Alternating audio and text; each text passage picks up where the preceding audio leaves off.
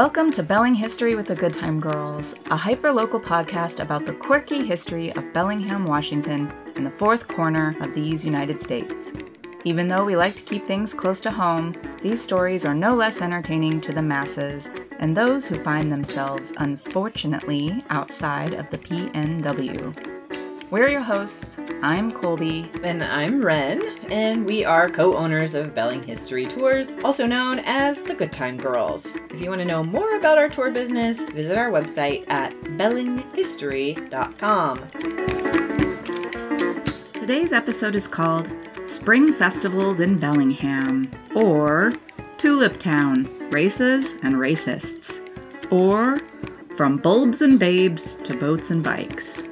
A bit of a content warning. While the topic of this episode would perhaps seem innocuous enough, we will be discussing some relevant but dark and disturbing history involving the racist organization, the KKK or the Ku Klux Klan, as well as racism and intolerance more generally. So if you are hoping to hear a light-hearted, fluffy story about tulips and spring festivals, mm, maybe this ain't it. We believe it is important not to leave out or gloss over these parts of the story, as uncomfortable as they are. That said, this episode ran long, and we were concerned after editing that it might seem we were not spending enough time or covering what is a pretty serious subject sufficiently. Because we have covered the KKK presence in Bellingham in more detail previously, we are going to link to that for those wanting a deeper dive.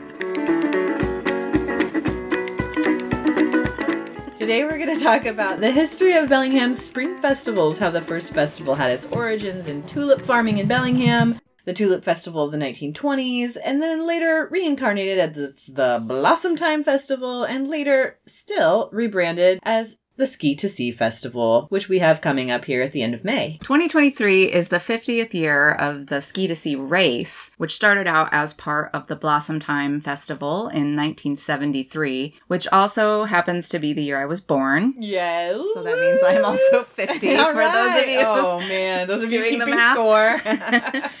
I'm old. All right. So I grew up though with ski to sea being a big deal, and my parents grew up with the Blossom Time Festival. So that was mm. like their big childhood memory. And my grandparents then the Tulip wow. Festival, Just Bellinghamsters. which I didn't really realize until I was doing this, and I was like, oh my god, That's very sweet. I love that. three generations of festivals.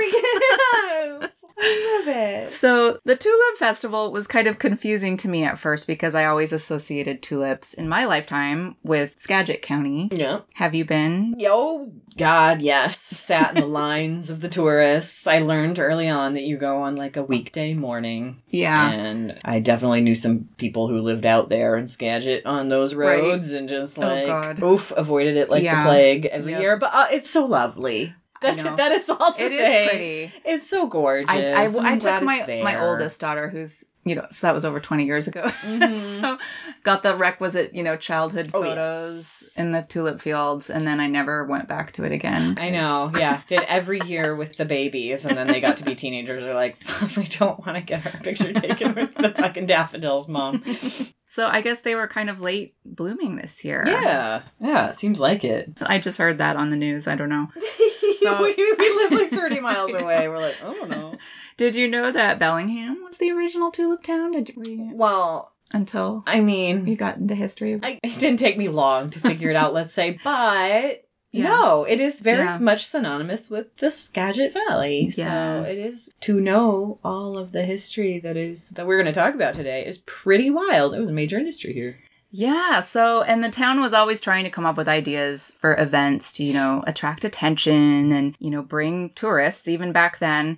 Um, and often those things were centered on like the attractive features of nature and the outdoors, um, which sounds very familiar. And the idea behind having a big festival was, and still is, you know, to bring that tourism and boost the local economy and the civic pride Oh, and yeah. all that good stuff. Mm-hmm. Now, our Ski to Sea Festival is focused on a race, and that race can trace its roots back to the Mount Baker Marathon of 1911. Through 1913, which deserves its own whole episode. The story is insanely fascinating. We've talked about it on many of our tours, and an entire movie was made, which we highly recommend by Todd Warnock called The Mountain Runners. You can rent that on Amazon for a few bucks. I think it's still there. Yes, and it's coming annually. It comes with the Ski to Sea. They do a showing, and it is going to be at the Pickford on Wednesday, May 24th at 6 Oh. p.m. But uh, uh, you know, another element of the modern ski to sea race is the festival. I'm sure all of you Bellinghamsters have been, and the events that that go with that down there in the Fairhaven. Right. Mm. I know. I've, in my elder years now, started to avoid it, but when I was young, it was a fun. Yeah, I bet party it was. Scene. I've always avoided it, Yeah. but I bet it was fun as a young person. Yeah. When, you know, there's music and there's vendors. and all that Yeah, it's so cute. It's definitely the biggest festival. Yeah, it's a lot of Bellingham. people. So, and the Ski to Sea race is really kind of a standalone event and entity. And it started in 1973 under the umbrella of the Blossom Time Festival, which we're going to come to in a little bit. And that, you know, all the parade, carnival, pageants, all these things kind of all went together in all the incarnations from tulips to Blossom Time to Ski to Sea. But the race really became such a big deal, then the whole thing was rebranded as Ski to Sea Festival in 1980. So when I was growing up, yeah, I wasn't super interested in the race. And, and there was a couple years where like my cousins were in it or, you know, Mm, things sure. like that. I loved the parade and the carnival and the festival was pretty fun and all those kinds of things. So, but things got a little weird in the past few years with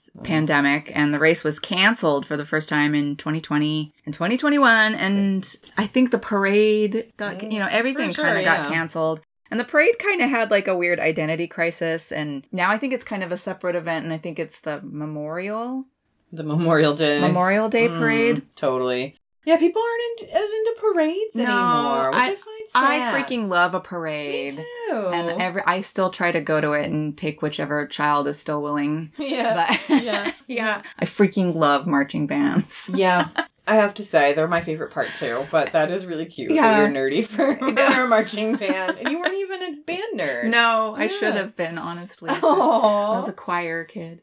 But yeah, uh, in the Shriners, you know, they're Oh, like yes. all old and gone, and there's no Shriners There's no left. But they used Maybe to that's why people aren't in I parades know they anymore. used There's to no ha- like, cars. I love those little freaking cars with the fezzes and shit. It's so crazy, Yeah, and the. Orientalism. But Oh. you know, the Um, good old days. but there's there's some cool new stuff in the parade. Like the Sikh temple has the whole like the spinning. Oh, yes. Uh, oh my I love that. I love when there's horses. The horses, I I, the know. Pooper There's still good stuff. So come on, Bellingham. Come on, guys, get, go out to the next parade we have, which would be ski to sea. Yeah, or I'm sorry, the Bellingham Memorial. yeah, Memorial Parade. Parade. All right, so all that aside, the festival has its roots in tulips. So let's Oh, talk. let's talk about that and Bellingham's years as quote tulip town. Ren, do you want to talk about like tulips and their cultivation a little bit? Sure. Fascinating subject. Actually, it is. Cultivation of tulips began in Iran or Persia in the 10th century. Whoa. They, they were part of decorations for the Nowruz or Persian New Year, which was also could be considered the March equinox. Various stories about their introduction to Western Europe, but known to be flowering in the Netherlands as early as 1594. That's crazy. That's crazy. I love that we can trace a history of a tulip, and that is pretty amazing. So there was a huge speculative frenzy in the 1600s, referred to as tulipomania.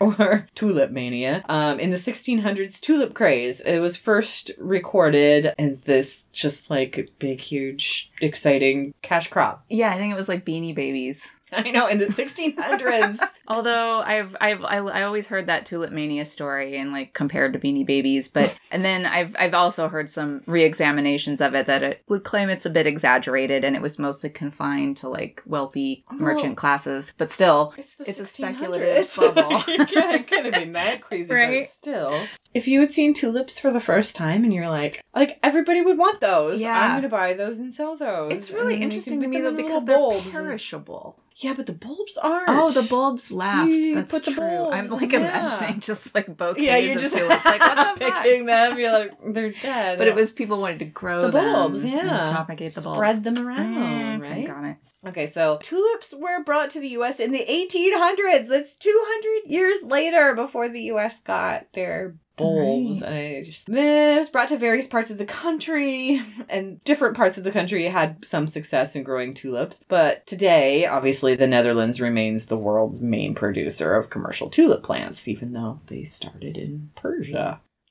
I know I've been trying to figure that out. Maybe it's just because it's so soggy and weird, and you know they have all the the dikes with the little boy puts his finger. You know, it's like a weird, it's a weird wet kind of a place, isn't it? I don't know. I've never been there. I'm sorry.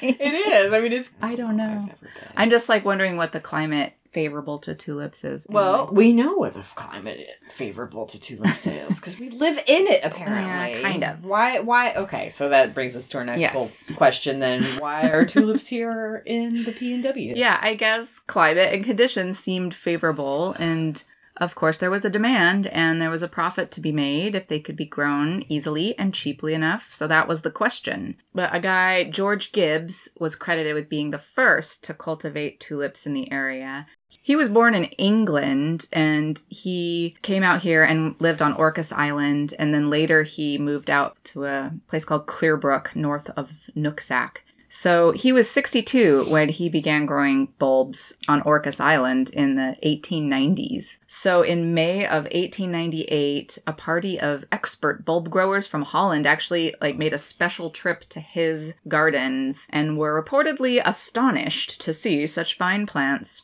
grown in this part of the world by a man who was also never trained in bulb culture. I love that quote unquote quote unquote bulb culture. So Gibbs is like, all right, I'm good at growing bulbs. Do, do, do. so he lobbies the U.S. Department of Agriculture to study bulb growing in the area and lands a contract in 1905 to grow 15,000 bulbs for the federal government. It was a success. And so after that, the government was like, we're coming out there and we're going to set up this experimental bulb farm and try to keep doing this. And maybe it'll be a profitable thing. So there were some others involved in early bulb farming. Um, I know big name Charles Larrabee, who was kind of a big mover and shaker over in Fairhaven, if you're not familiar, Larrabee State Park, yada yada. But he was involved in like a financial backer of some of the early tulip farms. Also, the Smith brothers, which, if you've ever been to Smith Gardens uh, out in Marietta, out Marine Drive, near the site of the old Fort Bellingham, Mhm. um, that was another. They were longtime gardeners, so they were involved in the early tulip farming, and also some Good brothers of Ferndale. So these were some of the early ones. But basically, around the time when Bellingham had just consolidated as a town here on the bay in 1903, there was like tons of area being logged off, you know, all around, clearing of farms, and people were just kind of experimenting with what would grow and what might be a profitable crop. And tulips seemed to work well at the time. Wow, that's so crazy. Well, we have an article here from Bellingham Herald from around that time in May of 1905 titled Where Genuine Holland Bulbs Are Raised, Whatcom County, the birthplace of tulips sold as Dutch plants in Europe. A mouthful says. A field of rainbow colors, lines and squares of brightest scarlet, royal purple, blue,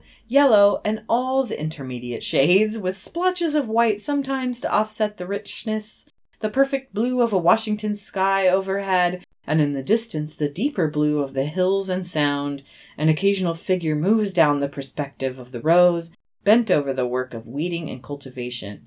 The salt breeze tempers the warmth of the day and sets the sound aglitter with the reflections of the sun. Such a picture is a Whatcom County bulb farm.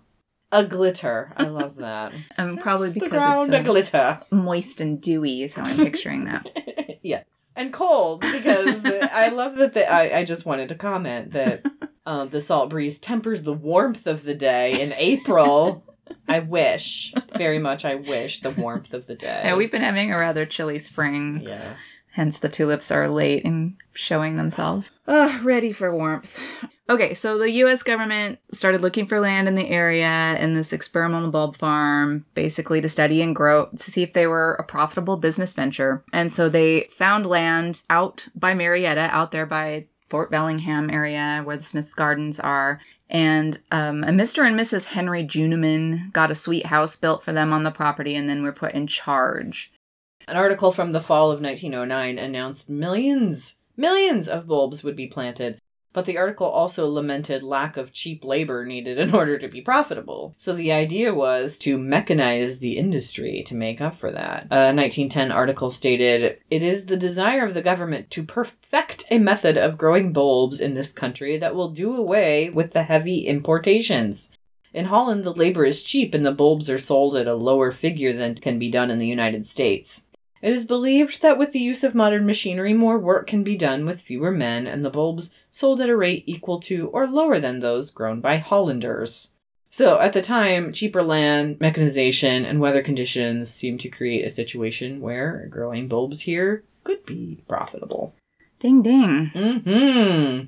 So they got this bulb farm, and in, by the 1910s, it was a big attraction for people to go out. It was a big fun thing to do if you had an early automobile, or you could take a stage out to see the tulips at the government farm. Um, much like in Skagit County today, people went out in droves, and there were lots of photographs from the era, but they're all black and white. One of my favorite pictures I have from the museum archives is a hand painted one.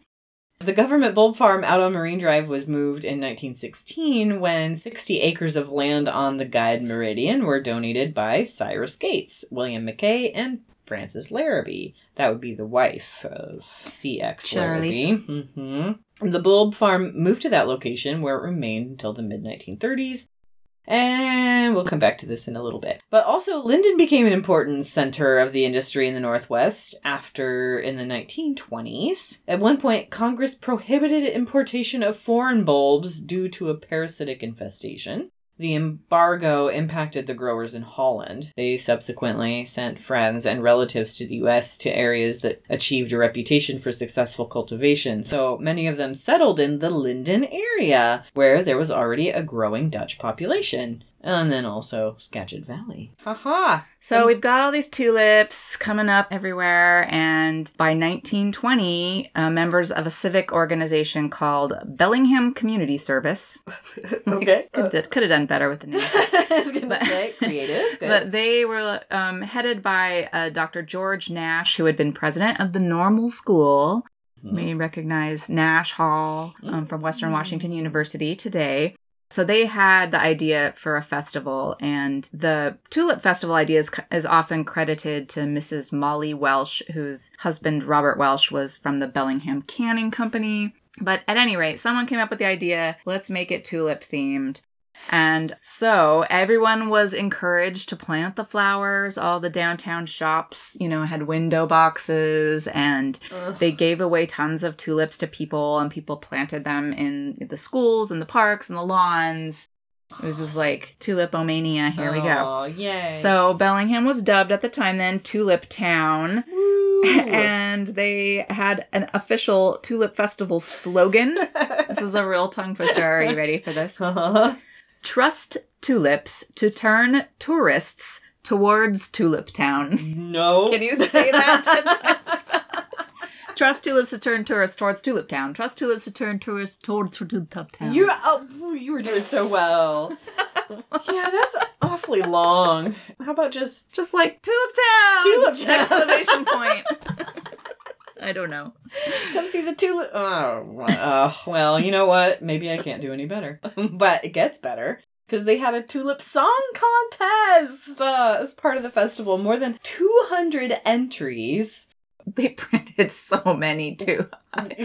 they printed them all. Yeah, they're like, well, we got no other news going on. Here's a good one. Uh, so we have a, a little sample here. Our Lady of Mount Vernon, known only by the initials N-A-N, submitted the snappy song. And I, th- there's no tune, but so I'll do my It's best. just poetry here. Have you ever heard of Tulip Town?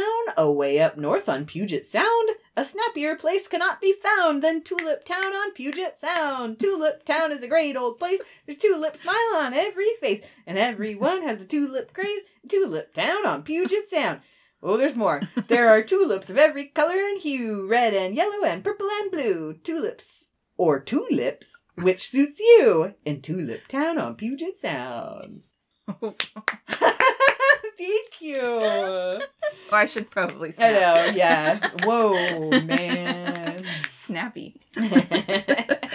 Yeah, I, I love that one. And I actually liked that It's one great. better than the one that won, which I can give you a All sample. right, I you don't now know. it's your turn. Come on. No offense to Miss Alta Irene Pittman, uh, who won. It was titled Tulip Time in Bellingham. Bellingham the Beautiful twas christened one fine day by the boys out in the harbor while their ships at anchor bay. Hmm. But they didn't see our tulips, nor the smile we passed around when it's tulip time in Bellingham, the gem of Puget Sound. Okay, here's the chorus. Oh, oh okay. So sing a song of tulips, let hearts feel young and gay.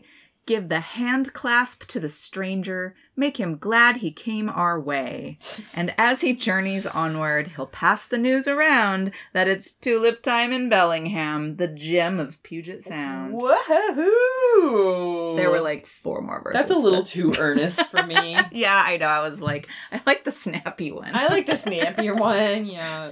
But that's nice. Clasp a hand Yeah. of a stranger. we just that's great. So, and what I thought was funny though, they were like, "Well, great song, you won, but there's no time to hire anyone to compose an actual tune for it. So, we're taking suggestions. Please send them in like as soon as possible. Uh, like a tune that might just you could just slap on top of the. So like another competition. Yeah. no, they were just like, Oh, give they us an just like- already like a well-known song Oh wow. that the, these words will fit to. But, wow. so everyone. I don't know. I was just like, okay. It's the puzzle of the day. If I was that lady, I'd be kind of annoyed that I don't know. Mhm. But so yeah, that was a feature over the years, which is kind of fun. They just kept doing that every year. So there was lots of tulip songs. Like someone could probably do a whole tulip tune concert. I love that. That is great. Then, so we've got tulip songs, and then there was the tulip queen contest. Because what's better to show your civic pride than a beauty pageant? So this was basically a popularity contest, pure number of votes. Candidates would canvass door to door. Oh. Generally, they were high school students from around Whatcom County, but over the years, the pageant of the crowning of the queen grew more and more splendorous, and more events affixed to it, like banquets and balls. Queens were flown off on adventures to Hollywood and Europe. Right? We don't got the budget for that shit no more. There's they like- didn't for long either, because we Yeah. all know what happens Yeah. um, at the end of the 1920s. Fair enough. God, people were just like going for broke. But yeah, it was pretty impressive. And airplanes were a new thing. So I think that was like a big thing where they'd be like, we're flying the queen if you win. Yeah, Part of the prize was like you got to fly to freaking Hollywood or somewhere. so cool in the Europe. 1920s Hollywood. God. Yes. Although I don't know if I'd want to fly on a plane to Europe. No, Maybe they put them on a boat to Europe because that was that a thing? Could you fly across? I don't know. I wouldn't want to do it either. Anyway, I don't think I'd want to fly to Hollywood. No. so in 1920, the first festival was held on the first week of May, and there were like 50,000, 60,000 people walking the streets of That is Bellingham, insanity. um, seeing the sights and attending the carnival.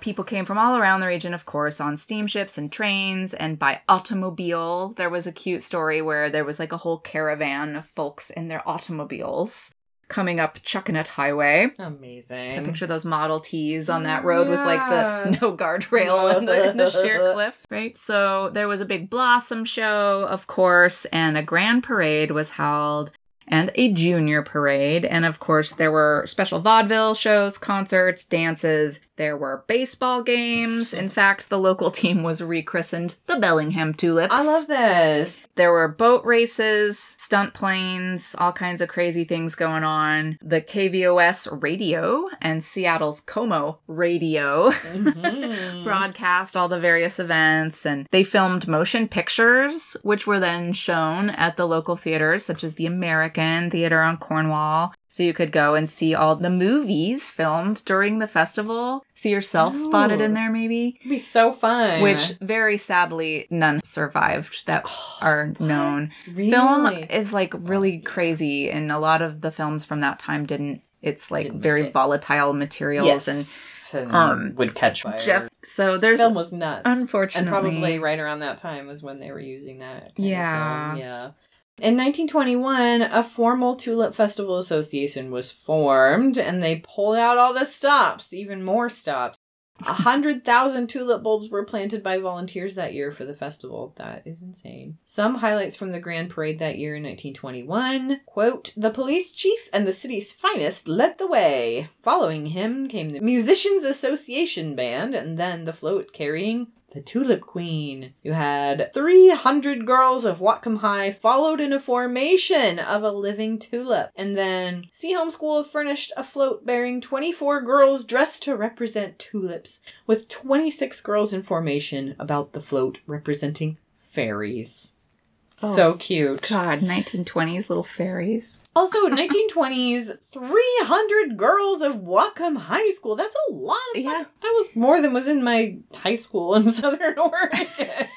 like, it just seems like a lot. was a big It was a big town. metropolitan city at this time. Seriously. It really was. That's crazy. Yeah, so in 1922, the crowning of the Tulip Queen kicked off the festivities. This was held at the State Armory, which is up on State Street um, Oh, yeah. Hill there, overlooking the bay. The big castle Yeah. was the roller skating rink when I was growing up. So you could fit a lot of people in that big old building. And Tulip Queen that year was Aletta Day, and she was crowned by Father Time.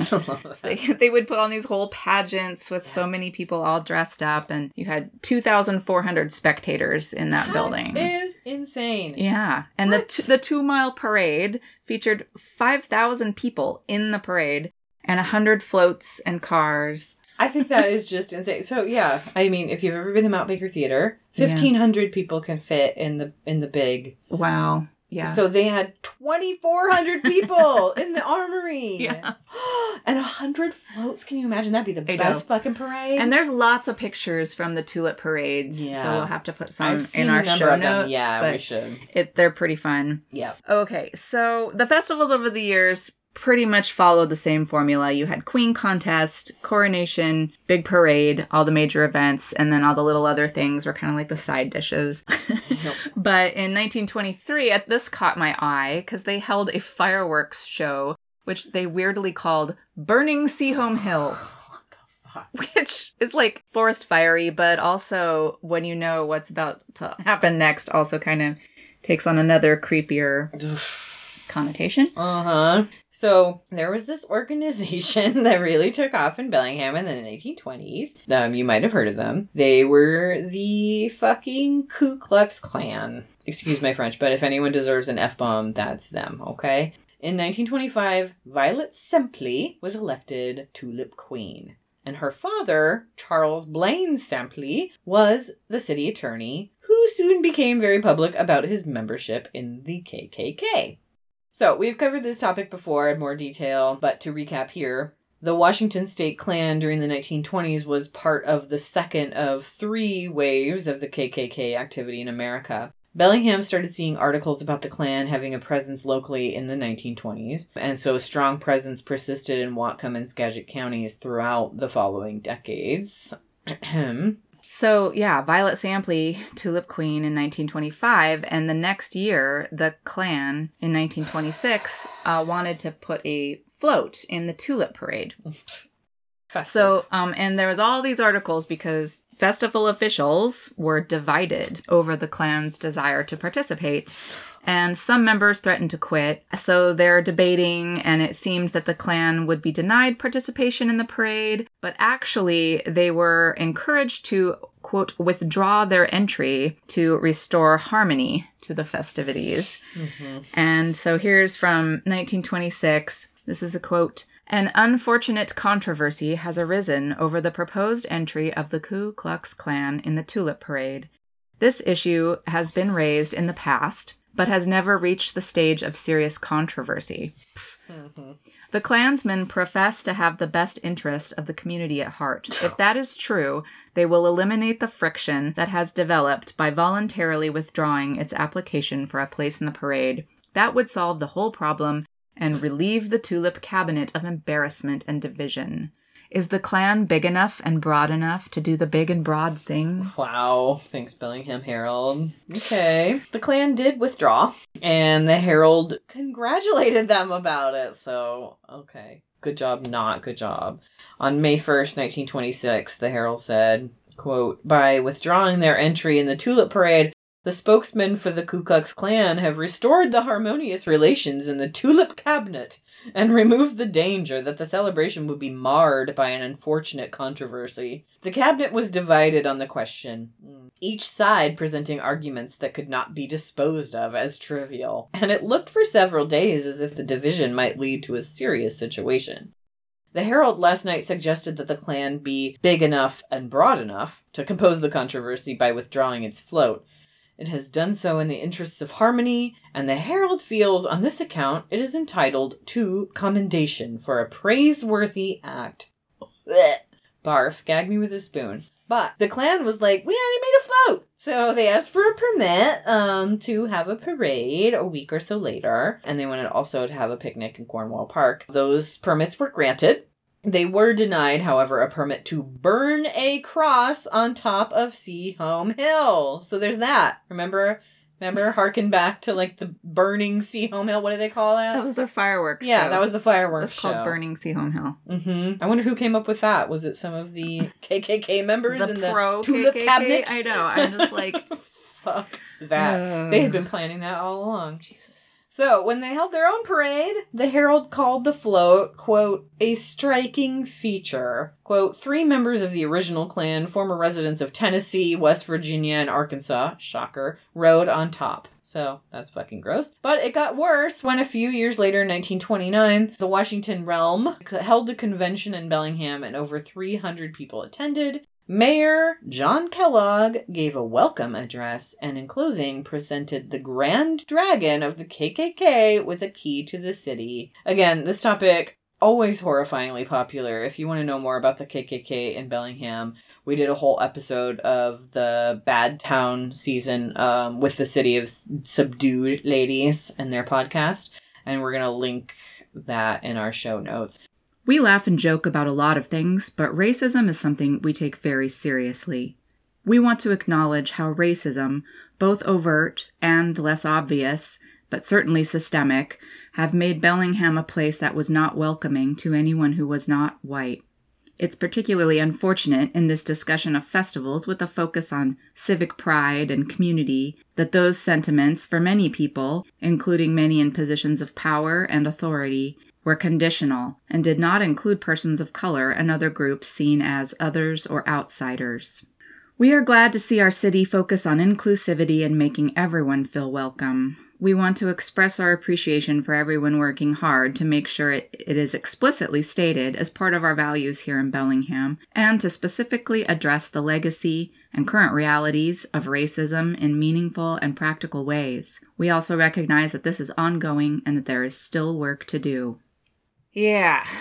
The roaring 20s, full of all kinds of weird shit. But um, it also came to a crashing halt with the stock market crash, literally. Oh. Um, so, yeah, and that brought the end of the Tulip Festival as well. yeah. So, enter the Great Depression. But here's what's weird. I have always read or heard that the Tulip Festival in Bellingham ended because the tulip went tits up, like there was a big frost, a big northeaster, mm. and everything just moved to Skagit County. And you know, the, the depression is usually mentioned. But I was curious about this big frost, and I, when I looked through the newspapers, there was a big frost, and some bulbs were affected, but didn't really seem like it was that big of a deal. It wasn't like headline news, it was like a tiny yeah. mention. And there were still tons of tulips being exported and lots of farms, and they were still really boosting bulb farming. Hmm. And the government bulb farm continued at the um, site where Bellis Fair Mall is for another five or six years. So the move to Skagit County was more gradual. And while the frosts, you know, were probably a factor, it wasn't just like this immediate, like, dead tulips, nah, festival's done. Mm-hmm. So I was really curious as to what specifically, why did they not have a festival? Yeah. And so I was looking and reading, and it was basically the money. So, what happened, you know, the stock market crash, money was tight, and the town was just not in the mood to party anymore. so, weirdly, the official reason why it was canned was disagreement about the carnival.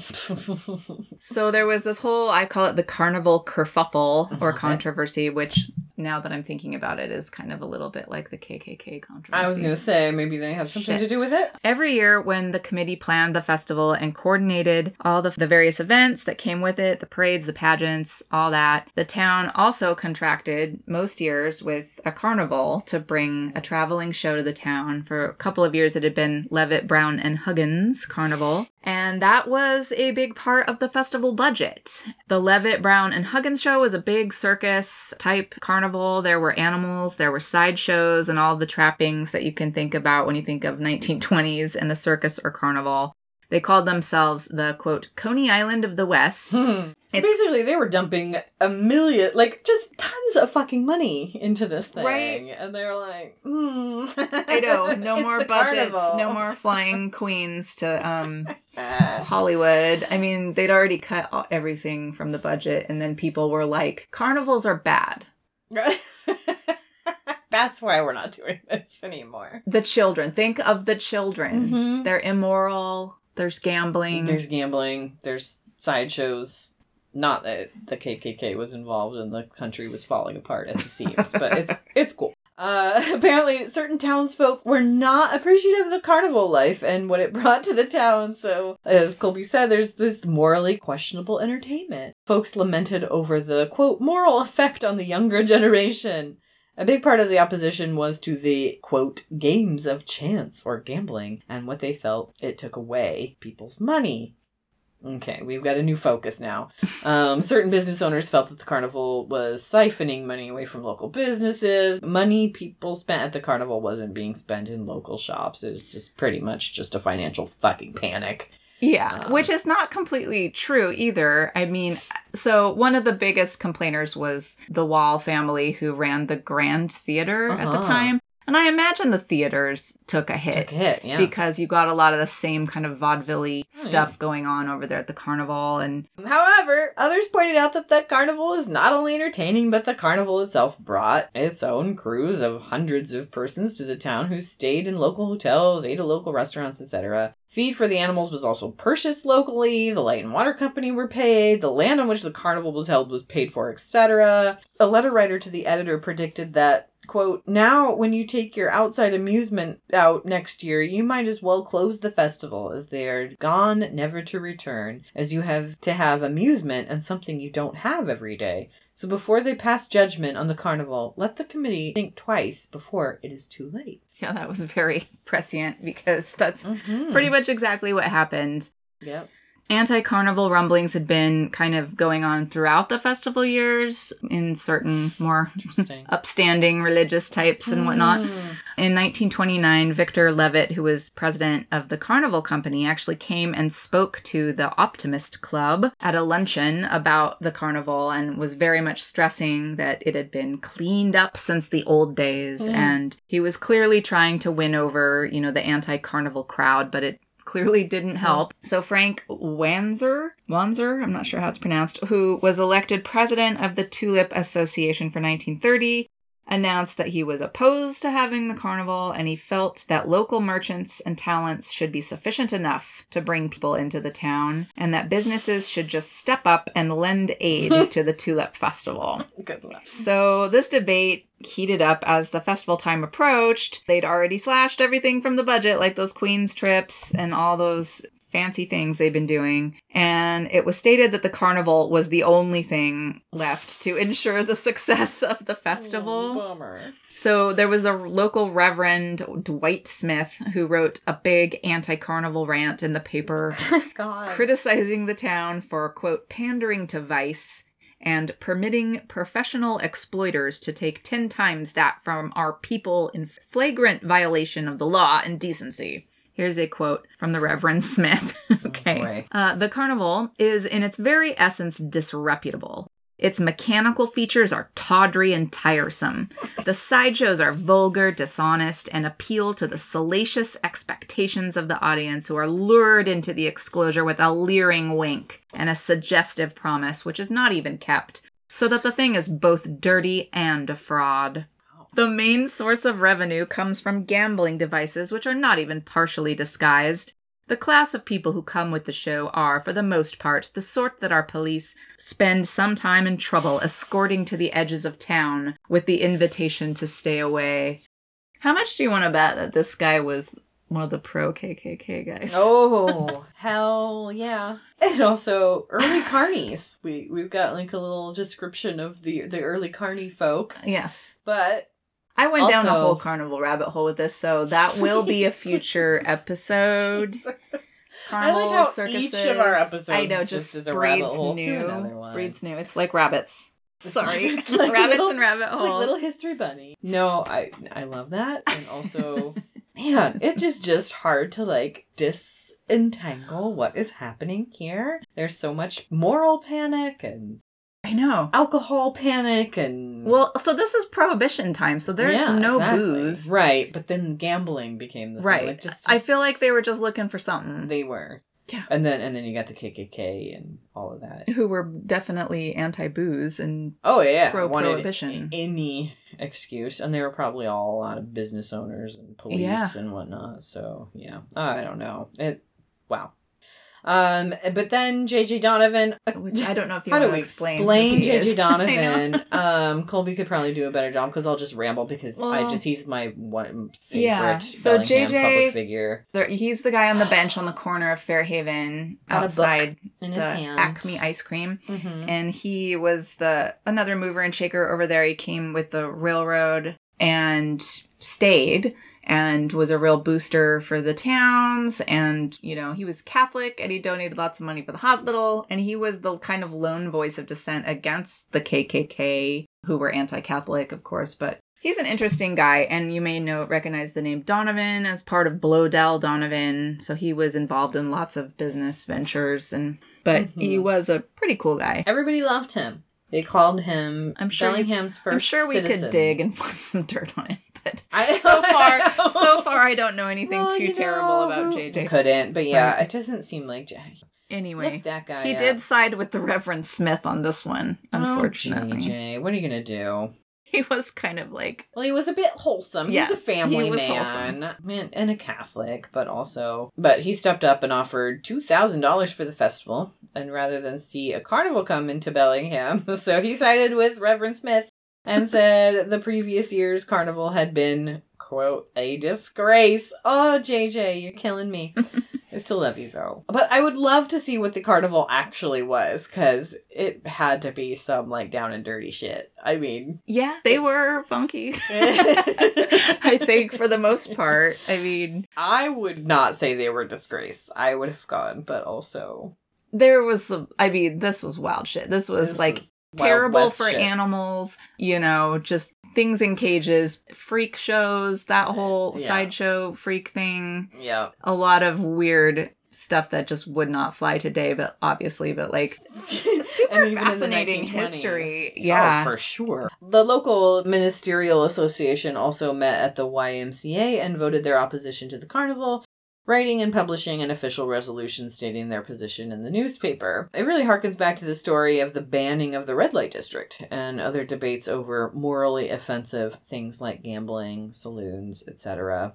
So the town has been freaking dry for like 20 years at this point. So they're still looking for sinful things to harp on and try and keep this like a wholesome town in the Pacific Northwest. And the carnival had to go. The issue was kicked to the Chamber of Commerce and the Festival Finance Committee to decide, and what they decided was just to scrap it. On March 19th, it was announced that the Tulip Festival would be abandoned due to the carnival opposition. Then, to see if the festival should continue at all, the festival committee sent out a questionnaire to 500 people.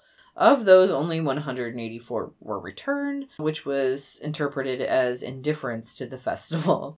People did voice strong opposition to ending the festival, but the committee was just like, well, not enough people care, there's no money, we're done. So, welcome to the Depression years. Dun dun dun. Womp womp. Womp womp. So the tulip farms gradually Oh. shifted to Skagit. In 1936, the government bulb farm announced it would become a soil conservation site with a focus on planting trees. Okay. And so you had a depressing decade of no festivals. In 1939, they kind of revived the idea and had just Spring Festival. But the tulips were pretty much gone by then. They were Skagit County, so they were like, well, what do we call it? Eh, how about Spring Festival? Oh, so there were some spring festivals through the World War II, and then it was like warriors, obviously focus on war effort, victory gardens. So a lot of things just were on hold for the war. Yeah. But after the war, everyone was feeling festive again, and they were like, "Remember the Tulip Festival? That was fun. We should do something like that again." So they had a contest to name the new incarnation of the festival. In 1947, Mrs. Gretchen Hedberg submitted the winning name in a contest, and the Blossomtime Festival was born. I kind of do love it. Good job, Gretchen. So, one of the favorite events of the old Tulip Festival was also resurrected, and that was the contest for Festival Queen, course. now Blossomtime Queen. Mm-hmm. But the Tulip Queen had basically been a popularity contest, and the first Blossomtime Queen contest followed that pattern, but then it evolved to conform to the Miss America pageant. Yep. So in 1948, they announced the contest was open to all communities in the county. The winner would be chosen by a jury of judges, not by votes and popular, you know, just get all your friends to vote for you. Yeah. Uh, but it would be conducted along the Miss American pageant lines, with the winner entered then into the state finals for Miss Washington and a chance for Wow. national fame. Oh yes. So, okay, do you want to give us a little quick Miss America background? Because this is interesting too. Oh man. So in a nutshell, the Miss America pageant and organization evolved from bathing beauty beach competition back east in the 1920s. Early pageants were very small with small prizes and not many contestants. At the time it was highly criticized as immoral, you know, parading half-naked women about. but it basically stayed small time and was held sporadically until the 40s when it came into financial backing and respectability. The Atlantic City Convention Hall became the official venue. Oh, talk about respectability. uh, state competitions and scholarship programs were added. That was all under the direction of Lenora Slaughter, love that name, a Southern Baptist businesswoman who crusaded to improve the pageant's image with all sorts of rules to make it more respectable, quote unquote. So, speaking of rules, jumping back to Bellingham, in 1948, the Northwest Blossomtime Festival pageant ad read, quote, Herewith are the rules, regulations, opportunities, and prizes available to the local Miss America contestants in conjunction with the Northwest Blossomtime Festival. All you have to do is follow the instructions listed here. Here are the main obligations. Note what's at the top of the list here. Contestant must be in good health and of the white race. Top of the list. Contestant must be single and never have been married, divorced, or had a marriage annulled. Contestant's age shall not be less than 18 nor more than 28 years.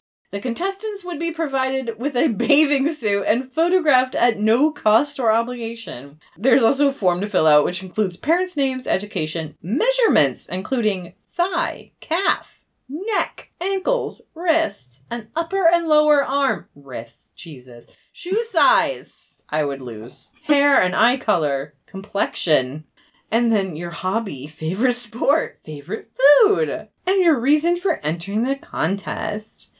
Miss Whatcom County would win a $500 scholarship, with runners up each receiving a $100 scholarship. If the winner went on to Miss America, the prize went up to $5,000. You know? so and just like, up. okay, we're still here with the racism, just like right Oh. at the top. of the white race, and then complexion is Yeah, part of it too. Oh, Yeah. good lord. So, Yuck. So we're back and better than ever. 1940s Hmm. blossom time. yeah, they also brought back the carnival because, duh, they needed. We that- like went through the war years, and people money. are like, I know they're like beauty pageants immoral. Nah, that's Yeah. fine. yeah, carnival, great, carnival. Let's do it. Morality, but just you know, keep it white. Ugh. Okay. ew. Blossomtime continues annually through the mid century, creating all kinds of childhood memories for the boomers. Yep. Fast forward to 1973. Yeah. when an outline for a ski to sea race uh, was presented to the Blossomtime Festival by a man named Franz Gabel.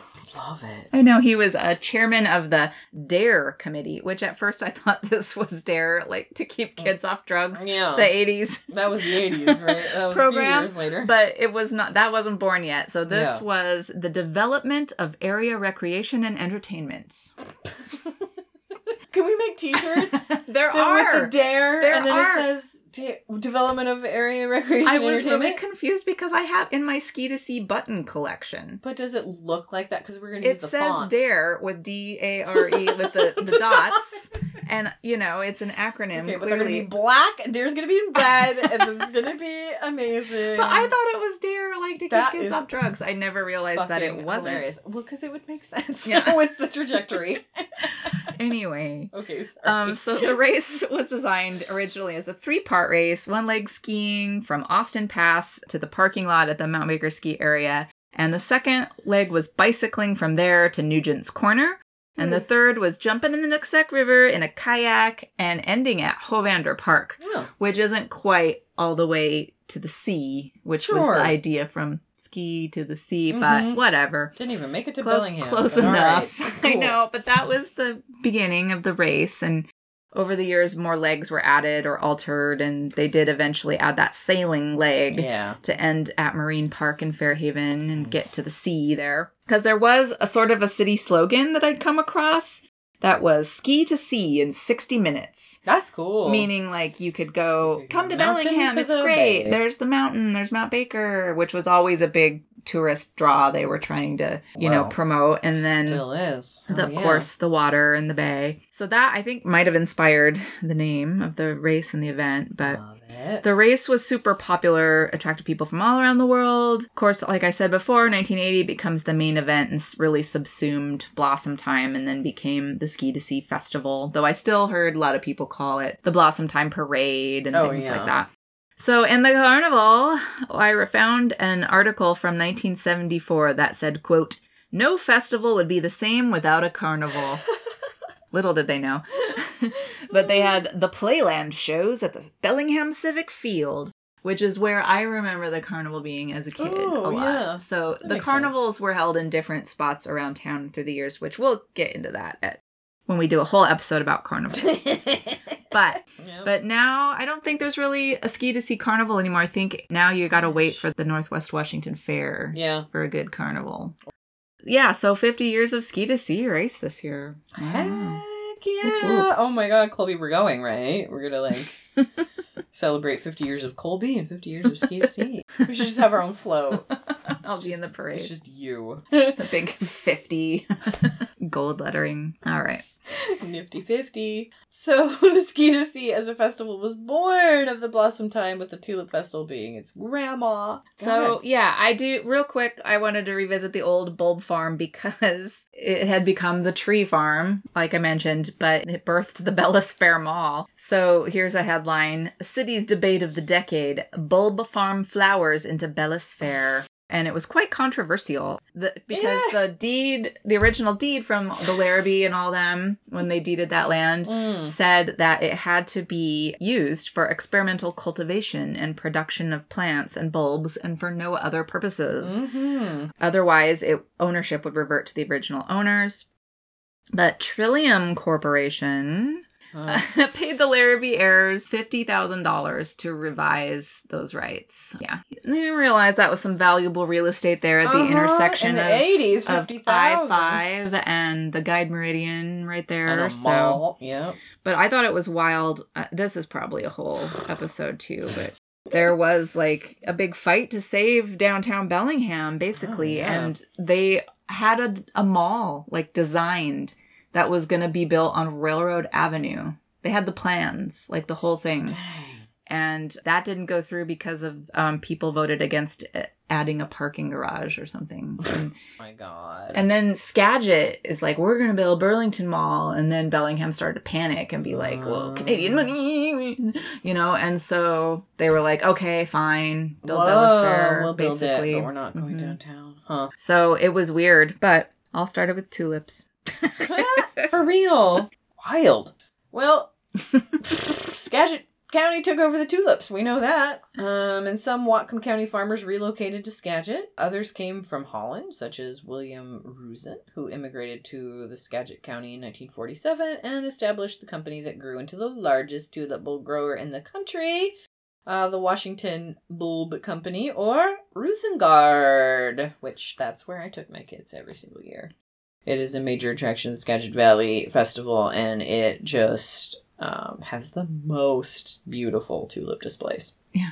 Did you re- did you happen to read anything about that tulip drama? No, uh, I don't really know either. There was Oh, some no. tu- there was some tulip drama going on down there this the year. RoozenGaarde. Oh God, I don't know who um, who it was, but there was like some new tulip Oh shit! that just popped up across the road, and there was lawsuits, and I don't know Oh shit! So- All right. tulip drama. But you can go see tulips in Skagit County, and here in Bellingham we have our Ski to Sea Festival coming up. Always a good time.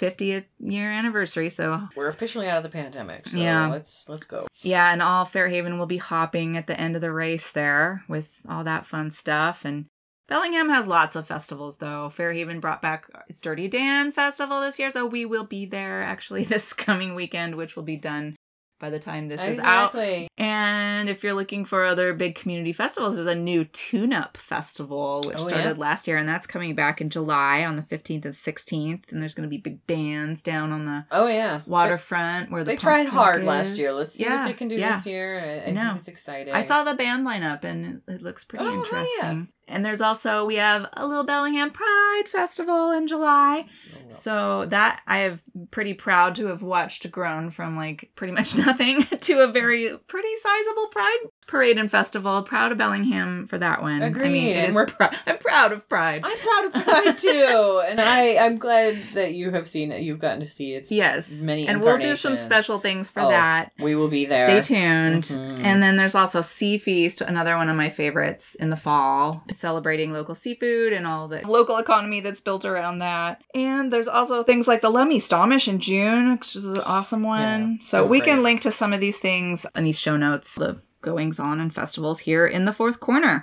It's time for takeaways. I uh let's see. What did what did we learn from this episode from this deep dive into tulips and festivals and whatnot? I think my takeaway is spring festivals are fun and good.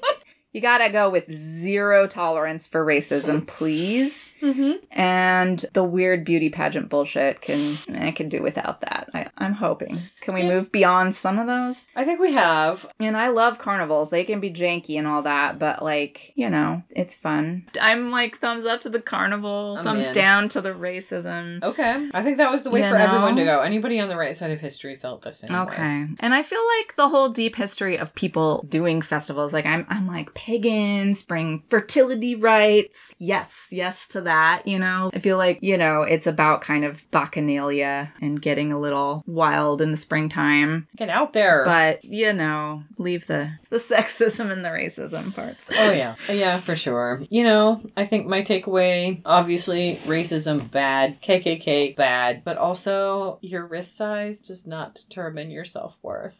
I'll just leave it at that. God. Man, I know. It's spring. Everyone's sick of winter, hoping for sunshine. People Yeah. want a reason to Get out out of the house. Bring your wrists out into the open and enjoy the sunshine. I think we'll just wrap that up here. That wraps up our episode today. We'd like to thank you all for listening to Bellinghistory with the Good Time Girls. Please do subscribe or please review our podcast on our favorite podcast platforms. Gotta reap just what you sow. That's too bad, too bad. To that old time, the old man Hicks without bad weather. Put on the they were sewn together. That's too bad. To listen to that old time music. Like us on all the social medias, support us on Patreon, check out our tours and events, and read our show notes and blog. All of that at bellinghistory.com.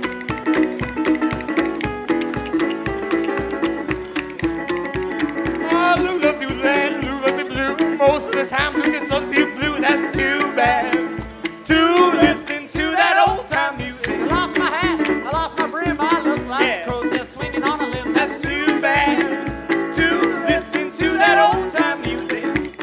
we'd like to thank Devin Champlin and the late, great Lucas Hicks mm, for the use of the Gallus Brothers song, Too Bad West Coast Blues. Mm. You can find the Gallus Brothers tune on Bandcamp. You can find Devin Champlin at Champlin Guitars in Bellingham, down there in the alley behind the farmer's market. Lost my hat, lost my brim, looking like a crow's nest, swinging from a limb. That's too bad, too bad.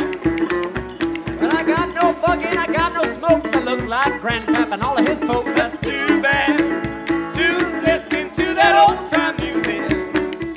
Next time for more Belling history. Good night, Bellingham. Tiptoe through the tulip. That was long.